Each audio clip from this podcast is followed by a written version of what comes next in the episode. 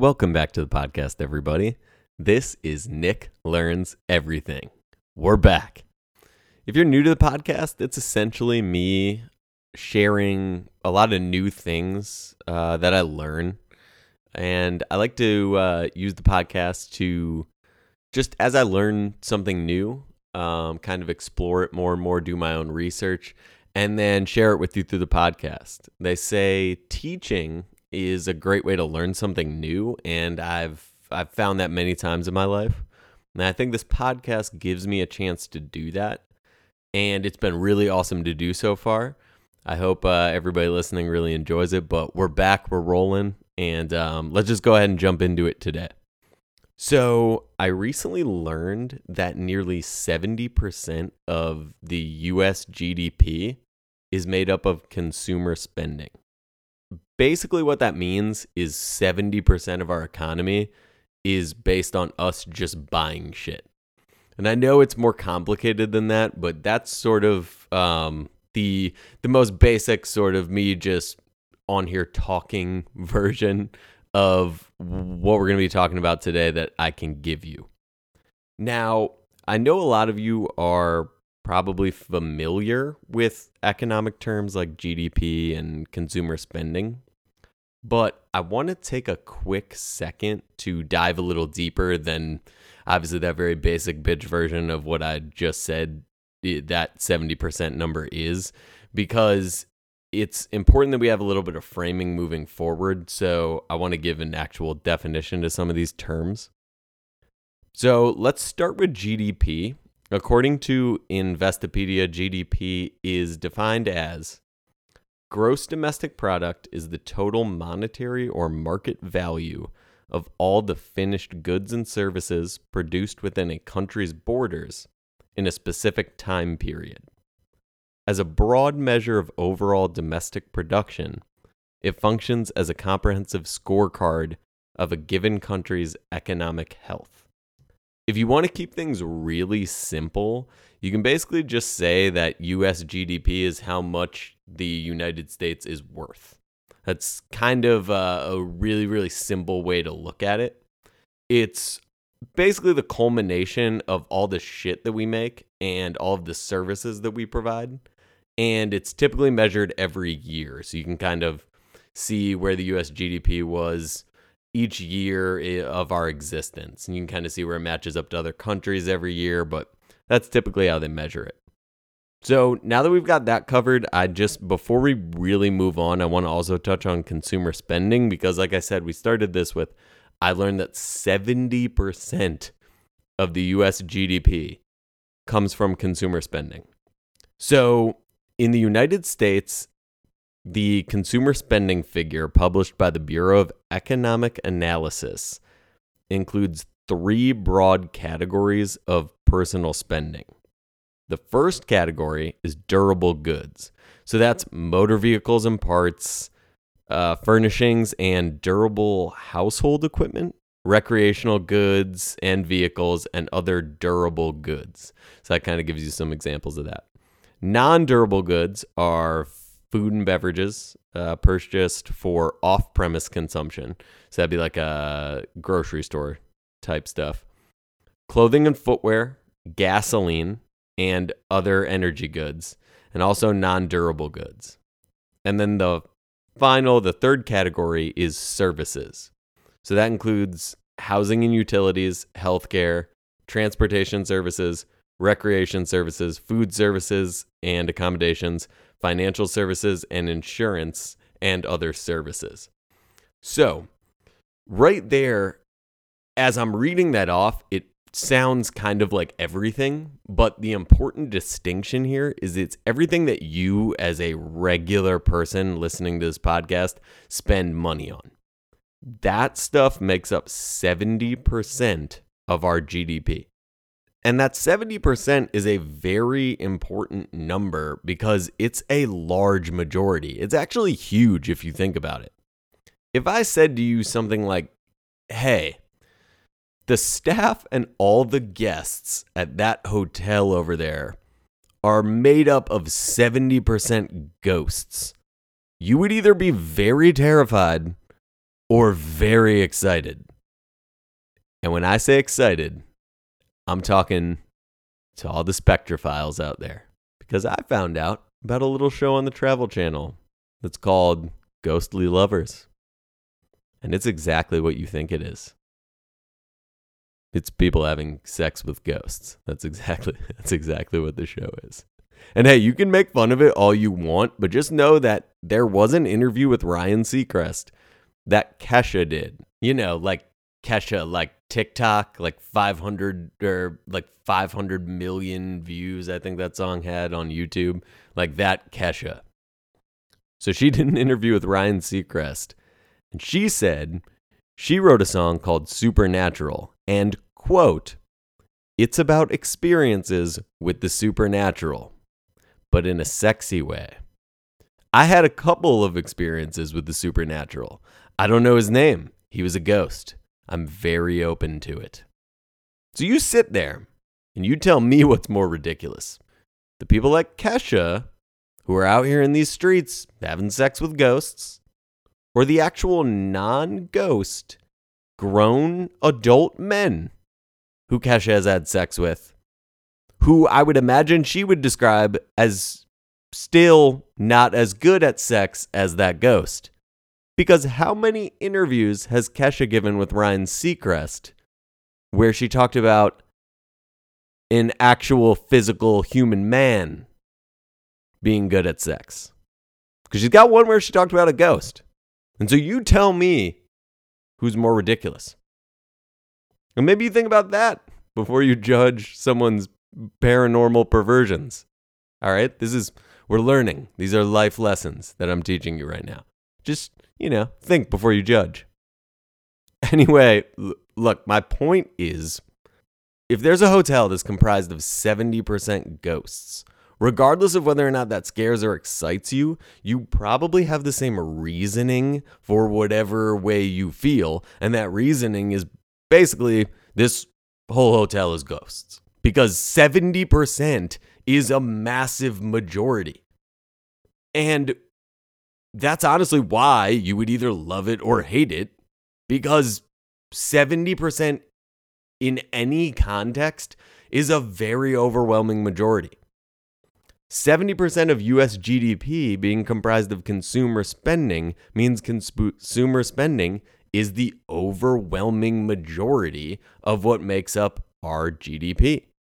And that's just really fascinating. I find that really fascinating that I learned that. I like I when I learned it I just, I mean, that's, I, it makes sense when you say it, but it feels like the economy at times is this thing that we aren't really like nobody really understands right? It's like one of those things where it's like ah it's for the experts like everybody listens to the experts. People like to posture and try to pretend that they kind of know what's going on but like at the end of the day it's it's supposed to be one of these things that feels very confusing but it's like when 70% of what the United States is worth is just us buying shit, it does sort of help simplify things. And I think it also helps people understand how powerful we are because our actions and where we spend our dollars is making up the majority of what's going on here. And that's just a very important thing to remember. So now that we've covered what exactly that 70% stat means, let's sort of turn now to why it's important to be aware of that stat, especially during the COVID era. So, if you look leading up to the stock market crash that caused the Great Depression in 1929, US consumer spending at that time made up 75% of our country's GDP. And according to the Federal Reserve, that percentage actually fell to 50% during World War II and it's been steadily climbing ever since. And what this means is that our current consumer spending holds more weight relative to our GDP than it has in almost 100 years. Now, here's where COVID comes into play. With consumer spending dominating such a large percentage of the economy, the impact of COVID on everyday Americans and their spending behavior, it's proven to be massively detrimental to the economy in a way that frankly can only be solved by an increase in consumer spending. So there's a consulting uh, company that's one of the largest in the world that's uh, called McKinsey. And they conducted a survey in October that showed five fundamental shifts to consumer behavior during COVID.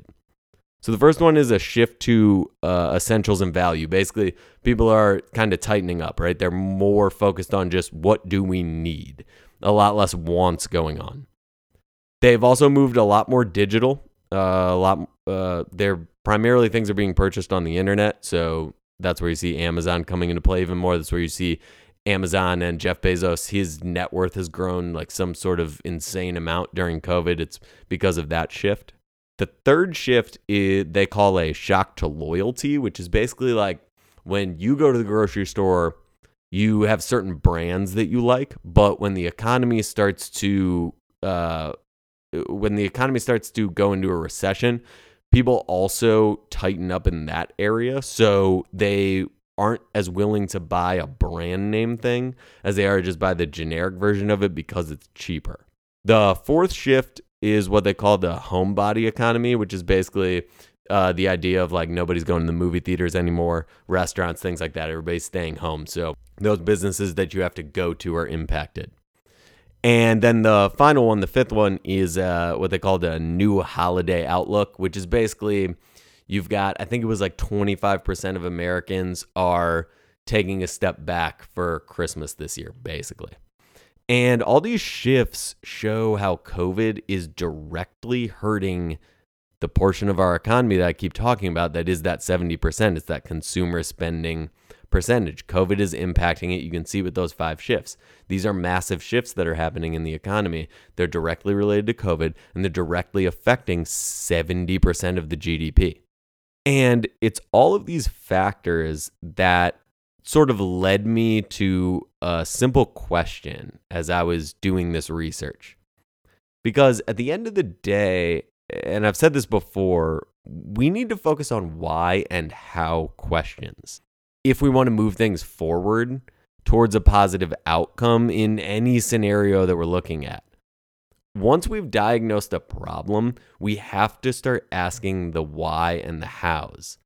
Now, to be honest, we've already covered a lot of whys, I think, so far in this podcast. So let's take a second to ask the question of how do we use this information to form a plan that helps drive consumer spending moving forward? Because we've shown that that's a very important piece of all of this. So how how do we help people spend more money moving forward? Because it seems very very clear that that is going to impact the economy the most we see how important the impact of consumer spending is on the economy. So the question really needs to pertain to how do we supercharge consumer spending? And realistically, that should help to supercharge the economy. In particular, with a new round of COVID stimulus hopefully on the horizon now that we're post election, how do we direct that stimulus in the best way possible to help the economy given all of the information that we have? Basically, where do we spend that money? The stimulus is going to happen. Where do we spend it though? That's the, how is it structured, right? That is the important question here. And here I go again. Here's where things get very radical, very crazy. Why don't we just give the stimulus exclusively to the people of the United States and the small businesses of this country rather than to giant corporations who got the first one. And we're going to get into that in a second. I just showed you how incredibly important consumer spending is to the economy. So, my argument is let's look at the easiest way to increase consumer spending because it's clearly going to be the most impactful use of the stimulus. So you see, I'm a big fan of a guy named Chamath Palihapitiya. He's a, a billionaire. He's one of these guys who speaks very uh, bluntly whenever he's interviewed. Um, and he does a lot of media stuff. So you can find, if you uh, look him up on YouTube, you can find uh, a lot of different uh, interviews he's done and talks he's given. But Anyway, he was recently on CNBC and he said, quote, if you really believe in trickle down economics, then let's actually see how trickle down economics would work.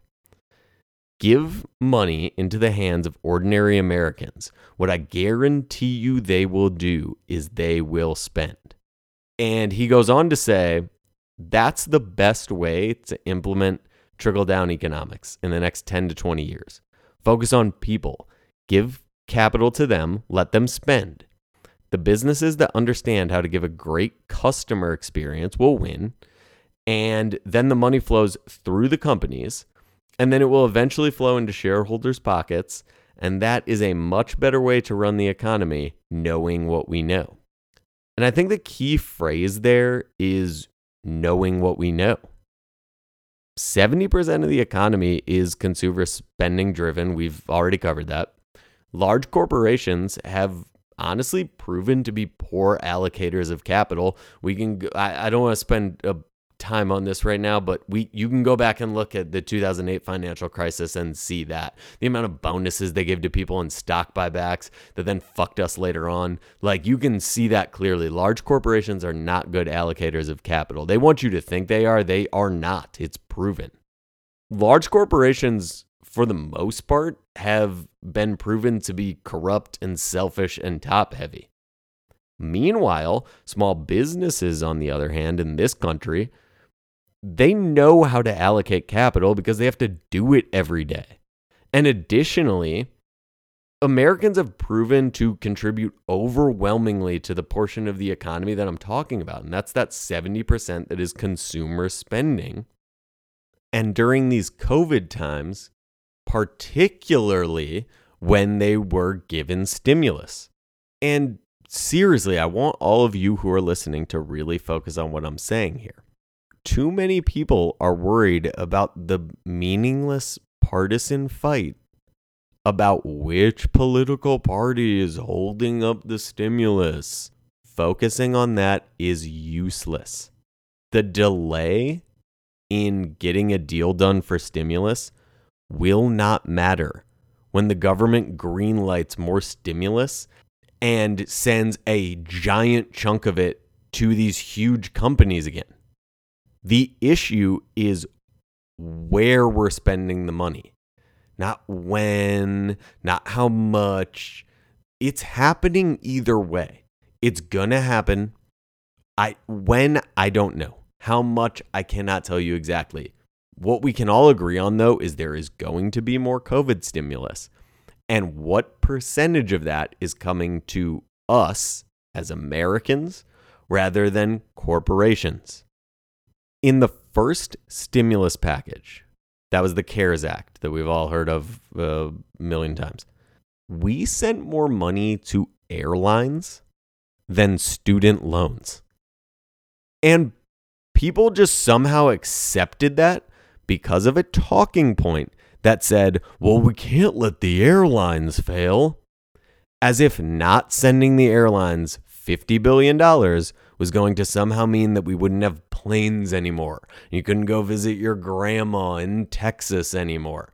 That was never going to happen. They wanted to, they freaked everyone out when they're talking about if we don't give these airlines all this money, everyone will get laid off. It will be chaos. There won't be planes. In fact, what would happen is another airline that probably has a better relationship with a bank would just buy one of the airlines that was failing. The better run airlines would succeed. And at the end of the day, a company that was looking to possibly get into that industry, because we have a lot of companies like that that exist. Let's be honest. There are companies that are in a ton of industries. We can get into monopolies and antitrust law it, but right now, let's focus on the fact that that does exist. One of them would have bought one of these companies. We sent more money to those airlines than we did to student loan assistance for the actual people of this country who our workforce overwhelmingly is burdened by student loan debt.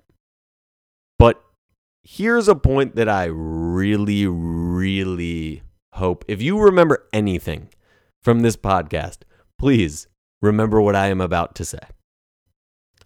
Through the first stimulus package that we had in this country, the CARES Act, we sent more money to corporations than hospitals, veterans healthcare, stockpiled equipment, drug access, child nutrition, food banks, kindergarten through 12th grade schools, family programs, student loans, and extra unemployment benefits combined. We sent more money to corporations than all of those things combined. And that is fucking insane. And it's your tax dollars that are at work there. Now, of course, people will try to frame this as some sort of, well, but what comes first, the chicken or the egg argument? And they'll say something like, but Nick, the companies who are providing the goods and services for consumers to spend that money on, they need the money to be able to provide those goods and services for people to be able to buy in the first place. So we actually have to make sure that those companies are healthy because otherwise people won't have anywhere to spend the money. And those people drive me crazy because they just simply don't believe in the free market economics that exist in this country. And I kind of feel bad because I think a lot of people that have that viewpoint view capitalism through the lens of the big corporations that they've worked for for their entire career. And oftentimes it's the people that make that argument are those people that are these lifelong large corporation employees they see the health of large corporations as being coupled with the health of the uh, the economy as a whole. And the reality in the United States is that the Census Bureau reports that 47% of the US workforce comes from small business. It's practically a 50 50 split. Half the people in this country work for a small business. And so I just think it's unfortunate that I think there's a lot of people that have a biased viewpoint when it comes to this because they're just on that one half that is part of the uh, corporate America structure. And you have an entire other half of the country who is part of the small businesses and because those large corporations have so much money and they have so much lobbying power, I think that sometimes it gives the people that are uh, involved in that structure as sort of, you know, maybe like middle management type people. They they are constantly being fed the idea that the corporations are a lot more powerful and a lot bigger than they actually are when it comes to the workforce. And I just think it's unfortunate that that bias exists because I get it uh, that people get scared when the economy is at a point where it is right now. But I think the large corporations in this country are holding us hostage during COVID because they'll say things like, if you don't give us this stimulus, then we have to lay everybody off. And then it's just Armageddon. And I, I get that when they say that, that is scary. I do. I do. I get that that is scary.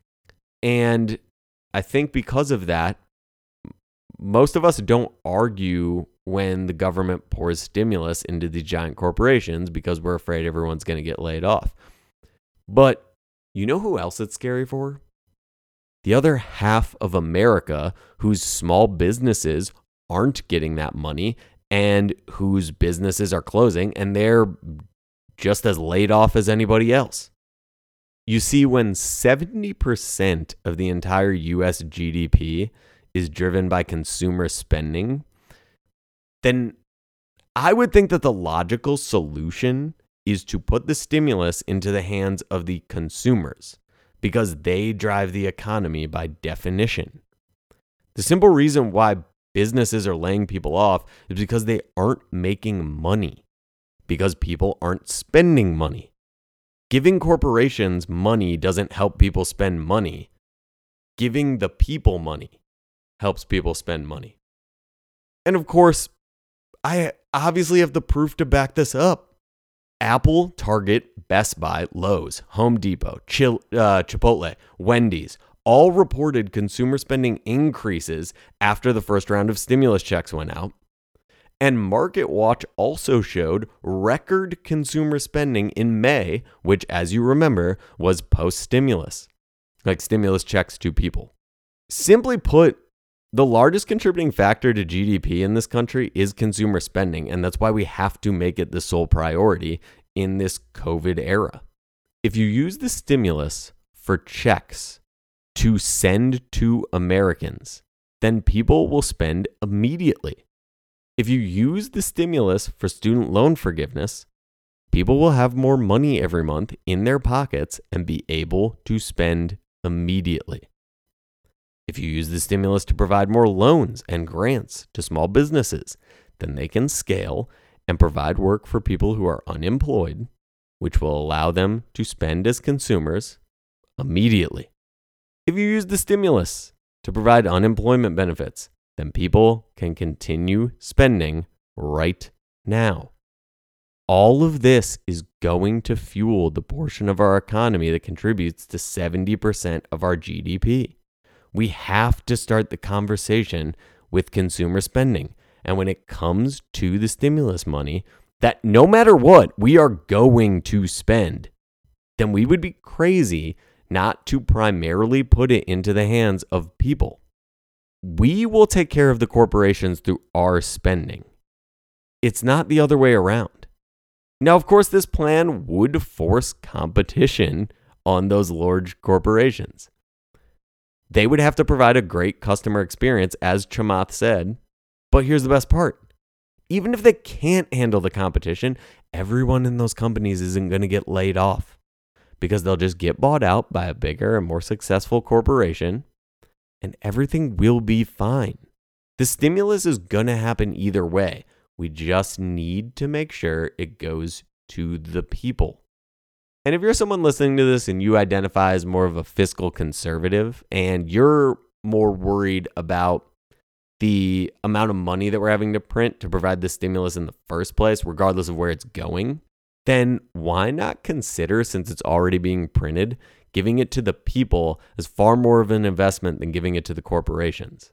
As we feed consumer spending, which we've established is the mechanism behind 70% of our GDP, then the economy is going to grow over time.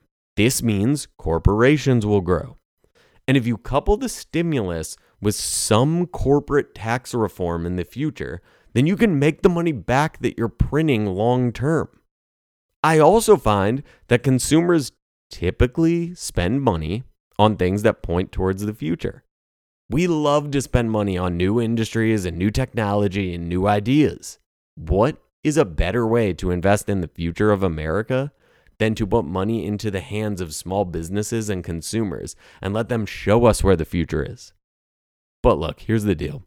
At the end of the day, what the hell do I know? Look, my junior high got shut down three times for bomb threats in one year. So, I mean, to be honest, they were probably planning on teaching us all this stuff, and then they just, you know, we had the bomb threats and they just decided to skip it. I'm not a global macroeconomic expert. I'm not a policy expert. I'm just a guy. But you know who else I don't think is exactly a macroeconomic expert? Some of the politicians who are going to represent us when they vote for the stimulus on our behalf.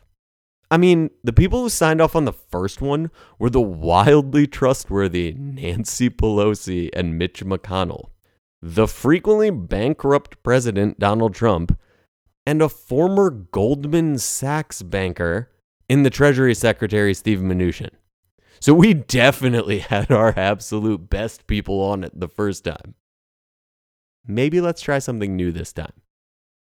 As always, shout out to all the real ones, all my family and friends.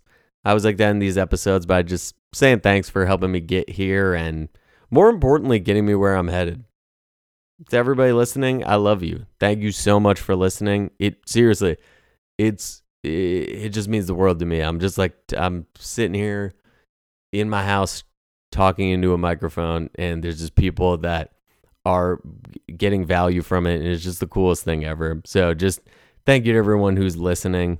Uh, seriously, I love you guys. Do me a favor, enjoy your life this week. Life is supposed to be fun. If it's not, change it.